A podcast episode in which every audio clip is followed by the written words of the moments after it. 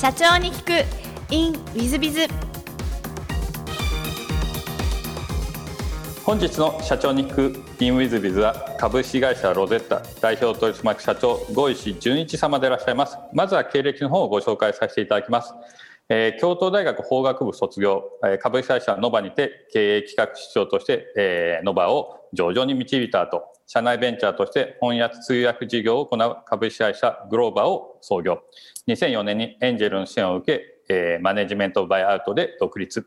AI 翻訳で日本を、えー、英語から解放するミッションを掲げる株式会社ロゼッタを創業し代表総取締役にご就任なさっていらっしゃいます。そして2015年11月には東証マザーズに上場している上場企業の社長様でいらっしゃいます。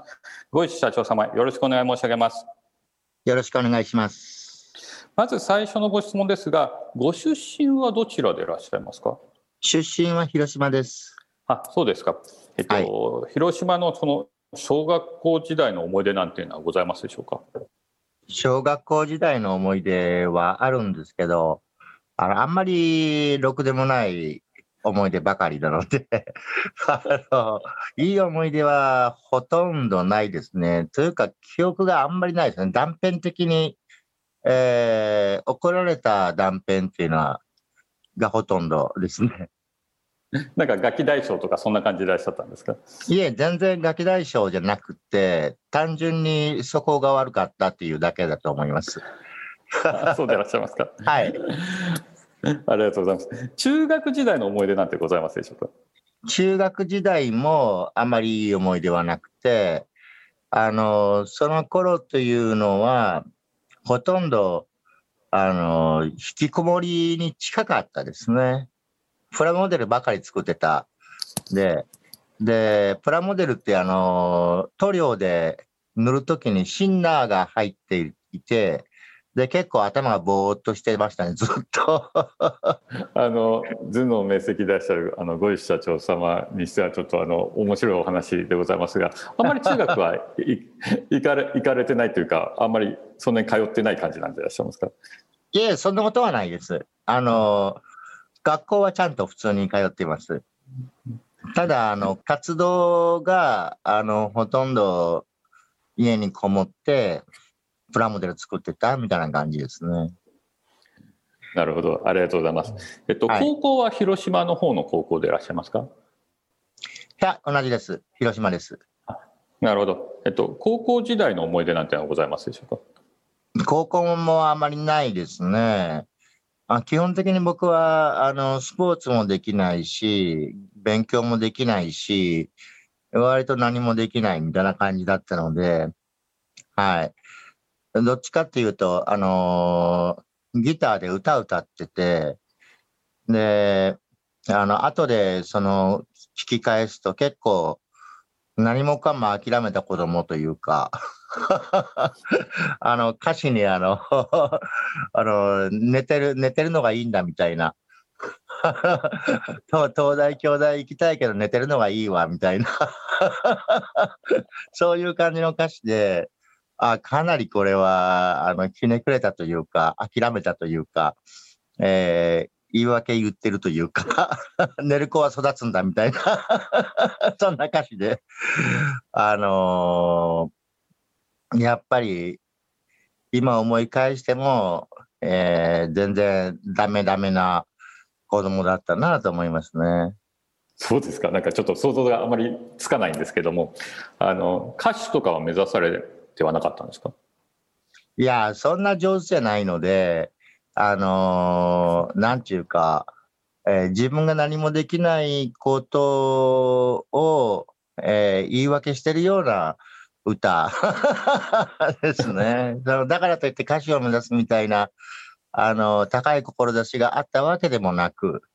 なんとなくやってたぐらいの感じですね。ありがとうございます。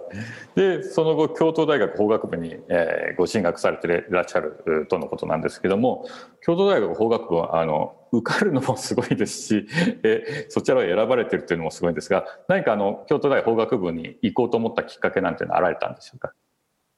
そうですね。あの、まあ、先ほど申しましたように、えー、学校時代っていうのは全然ダメなので、あのもうそもそも、その兄弟なんて行くような成績じゃなかったんですよ。それで、えー全部落ちまして、大学。それで、えっ、と、そこでなんかこう、プチッと弾けたようなものがあったんでしょうね。あのー一人で家を出て、えーまあ、京都の方の予備校に通ったんですけど、えー突然、あの、大学の不採用通知を見た、その場で、えー家に電話して、もう帰らないみたいな 感じで電話して、このままもう、あのー家探して、一人暮らしするからみたいな感じで浪人したんですよね。で、その浪人の1年間だけは、めちゃくちゃやったんですよ。だそのあ自分ってこんなにダメだったんだっていうのは初めてこう、えー事実としてつけられ突きつけられて、それで、えー多分自分の中で何かが、何かが変わったんだと思います。でその1年間っていうのはもう本当に一言も喋らなかったんですよ、人と。ずーっと勉強してたんです。で、浪人時代、あまりに寂しくなったので、ひと一言も喋んなかったですから、1年間。誰とも、あの、寂しくて扇風機と話してた覚えがありますね。はい。なるほどはい。ちょっとあのじゃあちょうど浪人の時があ人生が変わった瞬間みたいなそんな感じでいらっしゃいますかそうですね。あのー高校時代まで全くダメだったのが、その1年間だけめちゃくちゃ頑張って、まあ、これ以上ないぐらい頑張って、それでようやく受かれたっていう感じですね。あの、異常な、異常な1年間でしたね。人と喋らな、一言も喋らなかった1年間。ありがとうございますあの大学時代の思い出なんてございますでしょうか？大学時代は、たくさんありますね。私、私にとっては楽しかったですね。だけど、それこそ本当に大学に通ってなくて、これまた、え4年間で多分2、3時間ぐらいしか授業出てないんですよ。で、当然のごとく浪人しまして、で、えーこれまた最後の1年間であの、なんとか卒業できた。でも実は、あの、単位というのがあって、卒業した時には3単位しかなくて、体育と保健体育しかなかったという、そういう状態で、あの、これまた結構苦しかったですか？らね、最後は。で、あの、卒業できない夢っていうのは、40歳ぐらいまでずっと見てたんですよ。あの、悪夢ですけど、ああ、また試験行くの忘れたっていう、で当然授業出てないもんだから何が何だかわからないみたいな、どうしよう、またダメになる、また留留年だみたいな感じで、夢を見る。で、何回も何回も夢を見てたもんだから、途中で本当にわからなくなったんですよ。あれ、卒業してなかったんじゃないのかな、僕は、と。勝手になんか卒業したと思い込んでるだけで、実は卒業してなかったんじゃないかと思って、あの、実家で、僕本当に卒業したんだっけ？みたいな親に聞いて、卒業証書あるか？って聞いて、で、実際あったんで、ああ、卒業したんだって思う。そのぐらい、あの、何回も何回も悪夢見見ましたね。それ40の頃なんで、はい、再確認したのが。ありがとうございますじゃあ大学通わないで4年間ぐらいは何を中心になさってらっしゃったんですか？やっぱり音楽と、あとはあの、えー京都だったんで、観光客向けのガイドのボランティアをやってましたね。でずーっと音楽やってたのとガイドやってたので、そればっかりやってました。なるほどそれは外国人向けでいらっしゃるんですか、外国人向けですね。うん、じゃあ英語がを喋ってみたいなそうですね。英語を喋ってということですね。じゃあなんか今の授業にちょっとつながる部分も多少あられるんですね原型ではありますね。この頃から英語ば、英語をずっと勉強してたっていうのはありますね。喋れるようにっていうことで。はい。なるほどありがとうございますで卒業後はそのままノバでいらっしゃいますか？そうですね。新卒で、えー、ノバですね。なるほど。なんかあの、京都大学法学部というと、官僚を目指すのか、弁護士目指すのか、みたいな感じのイメージあるんですが、そういうのはあまりお考えにはならなかったんでしょうか？あの、僕はあの、国際法だったので、外交官になりたかったっていうのはあったんですよね。その頃はちょっと、あのー、結構大きなことを考えていて、世界政府を作りたいなぐらいのことは考えてたんですよ。でも、よくよくか勉強してみると、そもそも世界政府なんか無理だなっていうのが自分の中で諦めがあって、で、まあ普通通りに、あの、大きな大企業ですね、というのも面接も受けたんですけど、受けていくうちに、あ、自分は絶対に向いてないなっていうのが分かったですね。その大組織の中の、えー、一つの部品として、まともに機能できる性格ではないなというのが分かってきましたね。あと、あの、バイトとかもやっていて、レストラン、食堂ですね。食堂のバイトとかもやったんですけど、もう全然ダメで、一週間ぐらいでクビになって、あ、やっぱり自分は、こういうあの、あの、きっちり組織の中でやっていくっていうのは無理なんだなっていうのが分かって、それで最後はもう、とにかく何でもいいから、ちっちゃければちっちゃいほどいいと。もう会社として、あの、まだ何もできてない最初の段階、ちっちゃければちっちゃいほどいいということで、ちっちゃな会社ばかりを選んで、で、あの、当時会社年間みたいなのがリクルートから出ていて、その分厚い本を、えー、ランダムに開けていって、で、それで開いたのがノバだったという。で、当時のノバっていうのはまだまだ、あの、誰も知らないえー、大阪にある町の英会話学校で、あこれはもう十分にちっちゃいなということで、それで入社したんです。当時のノバの従業員数何人ぐらいでいらっしゃったんですか？スクールの拠点数は数校だったですね。で、従業員は多分数十名だったと思いますね。うんなるほど。なんかあの数十名の会社さんに京都大学法学部の方がご入社されると驚きなんじゃないかって感じもするんで、そんなことないでしょうか。はい、驚きになりましたね。あのー、第一期なんです初めて、初めての新卒募集だった時で、私は第一期になるんですけど、あのー、驚きは、あのー、持たれてたし、まあ、私自身も、あの普通の就職じゃないっていうのは分かっていたので、自分で、自分でこの会社を大きくするんだっていう、そういう、あの、意気込みみたいなのはありました。なるほど。あの、ご両親はご反対とかはなかったんですか？えっ、と、反対はしなかったですね。僕の両親は、あれしろ、これしろ、これするな、あれするなっていうのは一切言わなかったんですね。学校時代の時も、勉強しろっていうのは一切言われなくて、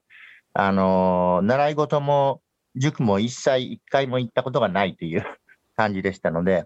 就職についても、あの、まあ、勝手にすればみたいな、思うようにすればみたいな感じで、まあ、がっかりしたっていうのはあったかもしれないですけど、反対はなかったです。なるほど、ありがとうございます。で、ノバはあの経営企画室長として、まあ、上場まで導いていらっしゃるんですが、ノバのその時代のその思い出とかそういうのはございますでしょうか？それは凄まじかったですね。当時の、えー、社長ですね、オーナー、創業者なんですけど、と一緒に、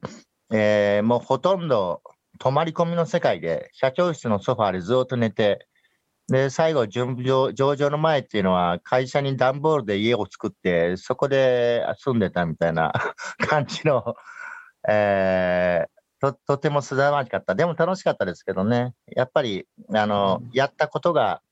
あの大きくなっていくっていうのがあるので、あの当時、えー、CM とかも考えて、あのノバウサギみたいな、えー、割と当時流行ったものがあるんですけど、ああいうものとかも、えー、やったりしてですね、えー、規模も、えー、当時では知らない人はいないぐらいになるぐらいの規模、店舗も、えー、数百まで行って、そういう意味では、えー成し遂げた感はすごく強かったですね。まあ、でもその分だけは本当すだまじかったですね。泊まり込みですんでね、ずっと。はい。じゃあ上場に関してもその当時やっぱりお、ま、学ばれたというかあの覚えていった感じでいらっしゃいますか？そうですね。あの上場、もちろん上場を目指していて、あの、上場の準備とかも、えー私たちの部署がやったんですけども、だけど、あの、上場をする、えーするまではやってたんですけど、する直前と、えーした当時っていうのは、加わってなかったんですよ。あの、セレモニーっていうのがあって、あの、鐘を鳴らすのがあるんですけど、でそれにも呼ばれてなかったですよ。で、後から聞くと、あの、証券、後から後日談で証券会社に聞くと、の人に聞くと、あれは驚いたみたいな話で、ゴイさん来なかったねとか言って。というか、そもそも知ってる人が誰もいなくて、あの、ミニスカートの綺麗な女の子ばかりがセレモニーに参加してたから、あれは前代未聞だったみたいな 話があって、ああ、僕だけが呼ばれたんじゃなくて、基本みんな関わった人は来てなかったんだっていうのに驚いてたんですけど、後から聞いて。で証券会社の人も、こんなことは前代未聞だったとか言って驚いてました。そうでいらっしゃいますか なるほどで、えー、と株式会社グローバを社内ベンチャーとして、えー創業されていらっしゃるんですがこれはあの上場後でいらっしゃいますか？えー、とそうです、上場後ですね、1998年に、えー上場の数年後ですけども、新しい事業として翻訳や通訳をやる事業を社内ベンチャーとして、えー始めました。これは今のロゼッタさんの原型に当たるんですがそのままそのグローバーさんがロゼッタさんに変わっていく感じなんですか？ああ、えーと、その、えー翻訳通訳の新規事業部というのが2000年に法人化されて、それがグローバなんですね。で、えーそういう意味ではグローバは、えーノバの子会社として、えー設立されたということですね。ロゼッタの原型ではありますが、ロゼッタではなくて人間の、人間の翻訳や通訳者を、えー企業から委託を受けて、翻訳であれば納品する、通訳であれば、えー通訳者を、えー現地に派遣するというような仕事ですね。あのノバの中で新しい事業を作ろうみたいな機運からゴイスさんがご提案したってそんな感じでいらっしゃいますか？そうですね、機運はなくて、あのもう単純に私がやりたくて、あの作っていいですか？って、ちょっとノバ本体に携わる気がなくなっていたので、あなんか別のことやっていいですか？みたいな感じで、で、それで承認いただいたっていう感じですね。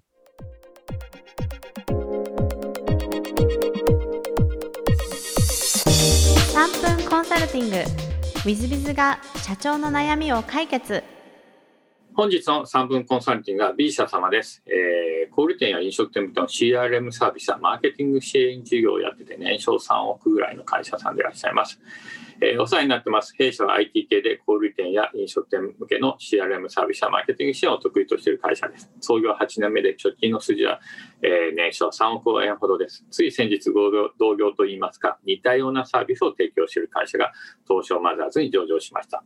私も株式上場を考えていなかったわけではないですが、具体的には動いていませんでした。同業者が上場してしまうと、後から上場が難しいと聞きますが、実際のところはどうなんでしょうか。また上場に向けて取り組むとすれば、何から取り組めばよいのか、またどのくらいの期間で上場を実現できるのか、そのあたりを教えてください。何卒よろしくお願い申し上げます。ということで、えーまあ、弊社も上場を準備してて、監査法人が入ってましてですね、まあ、ちょっと高いお金を毎年毎年ですね、払っております。えー上場はなかなか簡単じゃないですね。えー業績がなかなか上がってこないとというのとこういうので、えー苦労はしてるんですけども、えー御社もおそらく B 社様もおおそらく上場は狙えるんじゃないかなと思います。えーただ一つだけですね、えー同じ業種はですね、えー昔はですね、2社までしか上場できないなんてよく言われました。まあ、いわゆる邸宅結婚式場といわれるハウスウェディングという分野だと、テイクギブニーズと、えー、もう一社、ベストブライダルが上場した後できないって言われてたんですが、佐賀の会社が、えー、いわゆるハウスウェディングの会社が上場しました。その他でもですね、えー、M&A の会社だと、日本 M&A センターが最初に上場し、その後日本、えー、M&A キャピタルパートナーズが上場したんですが、その後ストライクさんが上場しました。これのなんでかっていうとですね、えっと、まず一つは、えー、結婚式場、邸宅結婚式場、ハウスウェディングの場合は、佐賀発というのが、ね、ちょっと変わってたんでいけたんですね。えー、ストライクさんの場合は業績が良かった。えー、非常に業績が良かった。でよくよく考えると、システム屋の会社さんってもう何十社って上場してるんですね。まあ、そういう意味で言うと、え、ー、と、まあ、業績が良かったりすれば、もし規模が大きかったら、あ業種なんか関係ないと思っていただいて構いませんし、規模がちっちゃくあって変わった業種であるというふうになってきますと、えー、当初は2社ぐらいという可能性はあるんですが、まあ、その後しばらくするともうちょっといけたりしますので、そこまで同業だとしにくいかなみたいなことはあんまり考えなくてもいいかもしれないなというふうに、えー、思っております。えー、CRM サービス、マーケティング支援ということであれば、もうかなりの多数出てるので、そこまで考えなくてもいいかなと。本当にサービスあまりに近くても、えー、例えばこの前もランサーズさん上場しまして、ランサーズさんのインタビューも、えー、昨年ですかね、えー、インタビューで取らせていた、昨年か一昨年に、えー、取らせていただきましたが、えー、最初にクラウドワークスさんが上場してて、その後ランサーズさんですので、まあできなくはないですので、えー、できなくはないとは思っていただきたいと。ただし、類似業種として見られますので、えー、ちょっと比較はされるので、株価とかの算定とか株価がどれぐらいにつくかっていうのはちょっといろいろと気にしなきゃいけないところがあるとは思っておいていただきたいと思います。また上場に向けて何から取り組めばよいのかといいますか、えー、まずはですね、えー、社長さんは勉強してください。いろんなセミナーが監査法人とか、えー、証券、えー、会社とか、または東証とか名称とか、名古屋証券取引所ですね、などなど勉強会なりセミナーなりをやってると思います。そういうのはね、えー、できる限り出るのはいいんじゃないでしょうか。あと、上場した社長さんの話を聞くのもいいんじゃないでしょうか。弊社でも、ポッドキャストで上場企業の社長さんたちをもう30名以上ですかね、えー、収録をさせていただいてますので、えー、上場は最初から目指しましたかみたいな質問も必ずさせていただくようにしてますので、ぜひお聞きいただきたいな、このポッドキャストでお聞きいただきたいなと思っております。で、えー、最初に何やらなきゃいけないかというと、まず監査法人をやらなきゃいけません。監査法人が2期間、24ヶ月、まず監査をし、大丈夫ですよということになって、えー、その後証券会社で審査し、OK になりましたら、えー、東京証券取引所、もしくは、えー、名古屋証券取引所などなどの証券取引所が審査して OK になると、上場できると。こういう順番ですね。まず監査法人を入れなきゃいけません。で、監査法人さんにですね、まず最初言われるのは、エビデンス、エビデンス、エビデンスと、こういうのをですね、しつこく言われます。エビデンスっていうのは、いわゆる証書ですね。えー、売上がこういうふうに立ってる証明の紙は何があるのか。例えば、これは契約書とか、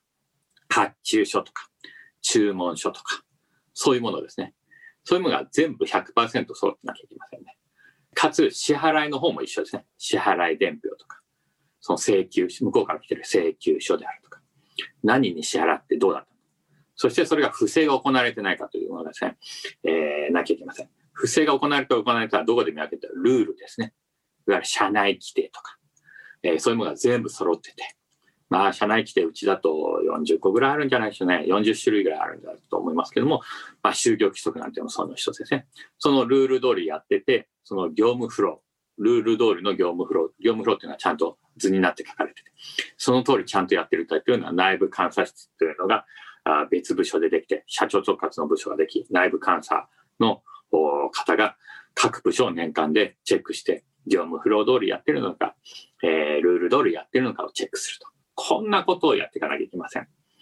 で昔銀行さんなんかですね、コンプライアンス、ガバナンス大変厳しいですので、あこの言葉もぜひ覚えておいていただきたいですが、ガバナンス、コンプライアンスっていうのは非常によく言われる言葉ですが、非常に厳しいですね。銀行さんであるご商売でご紹介いただいたんでお金を払おうとしたら、すいません、業務フロー通りは今やってなかったんでお金払わないでください。えー、100万ぐらい払うんですけど、いらないんですか？はい。払われると不正をしたことになって処分されるんで、払わないでください。なんてことを言われたことあるんですね。それが銀行さんって大変厳しいですね。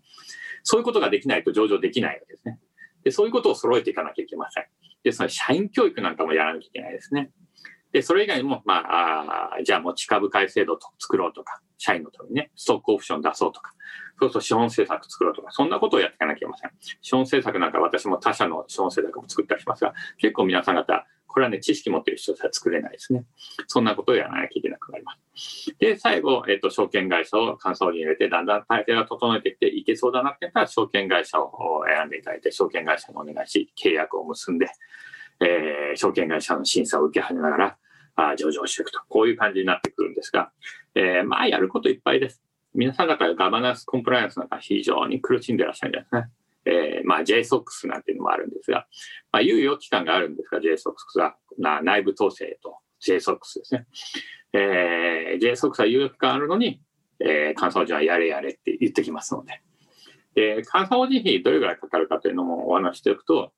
つい7年ぐらい前ですとね、本当は300万円ぐらい、年間300万ぐらいでやれたのが、今は1000万以上が年間でかかると思ってください。一番下で1000万。ちょっと業績と3000万ぐらいかかるかもしれませんね。ですので、それぐらい大変だと。お金はかかると。証券会社にももちろんコンサルティングで払わなきゃいけません。で、最後は東証に上場するときにはお金払って上場ということになりますね。まあまあお金は非常にかかるし、えー、社外の監査役を、えー、2人以上設けなきゃいけないし、えー、場合によっては社外取締役も途中で入れなきゃいけないかもしれませんし、内部監査室を揃えなきゃいけないし、管理部の体制を整えなきゃいけないというと、上場費用っていうのは、まあ通常やっぱり、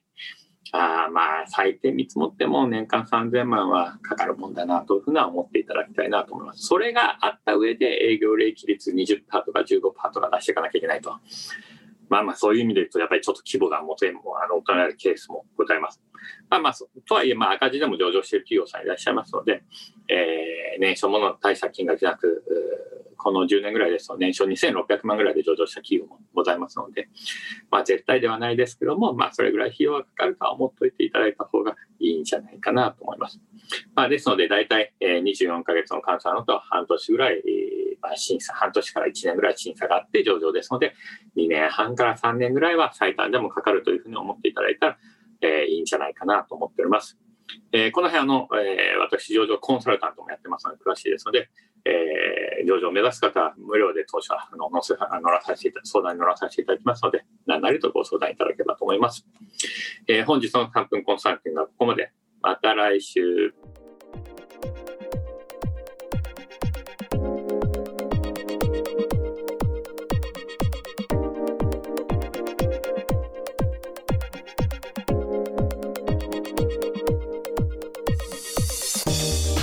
本日も社長に聞く in WizBiz をお聞きくださり誠にありがとうございました、えー、この番組は2017年1月から毎週配信を続けております。これまでにたくさんの成功社長成功経営者のインタビューをお届けしてまいりました。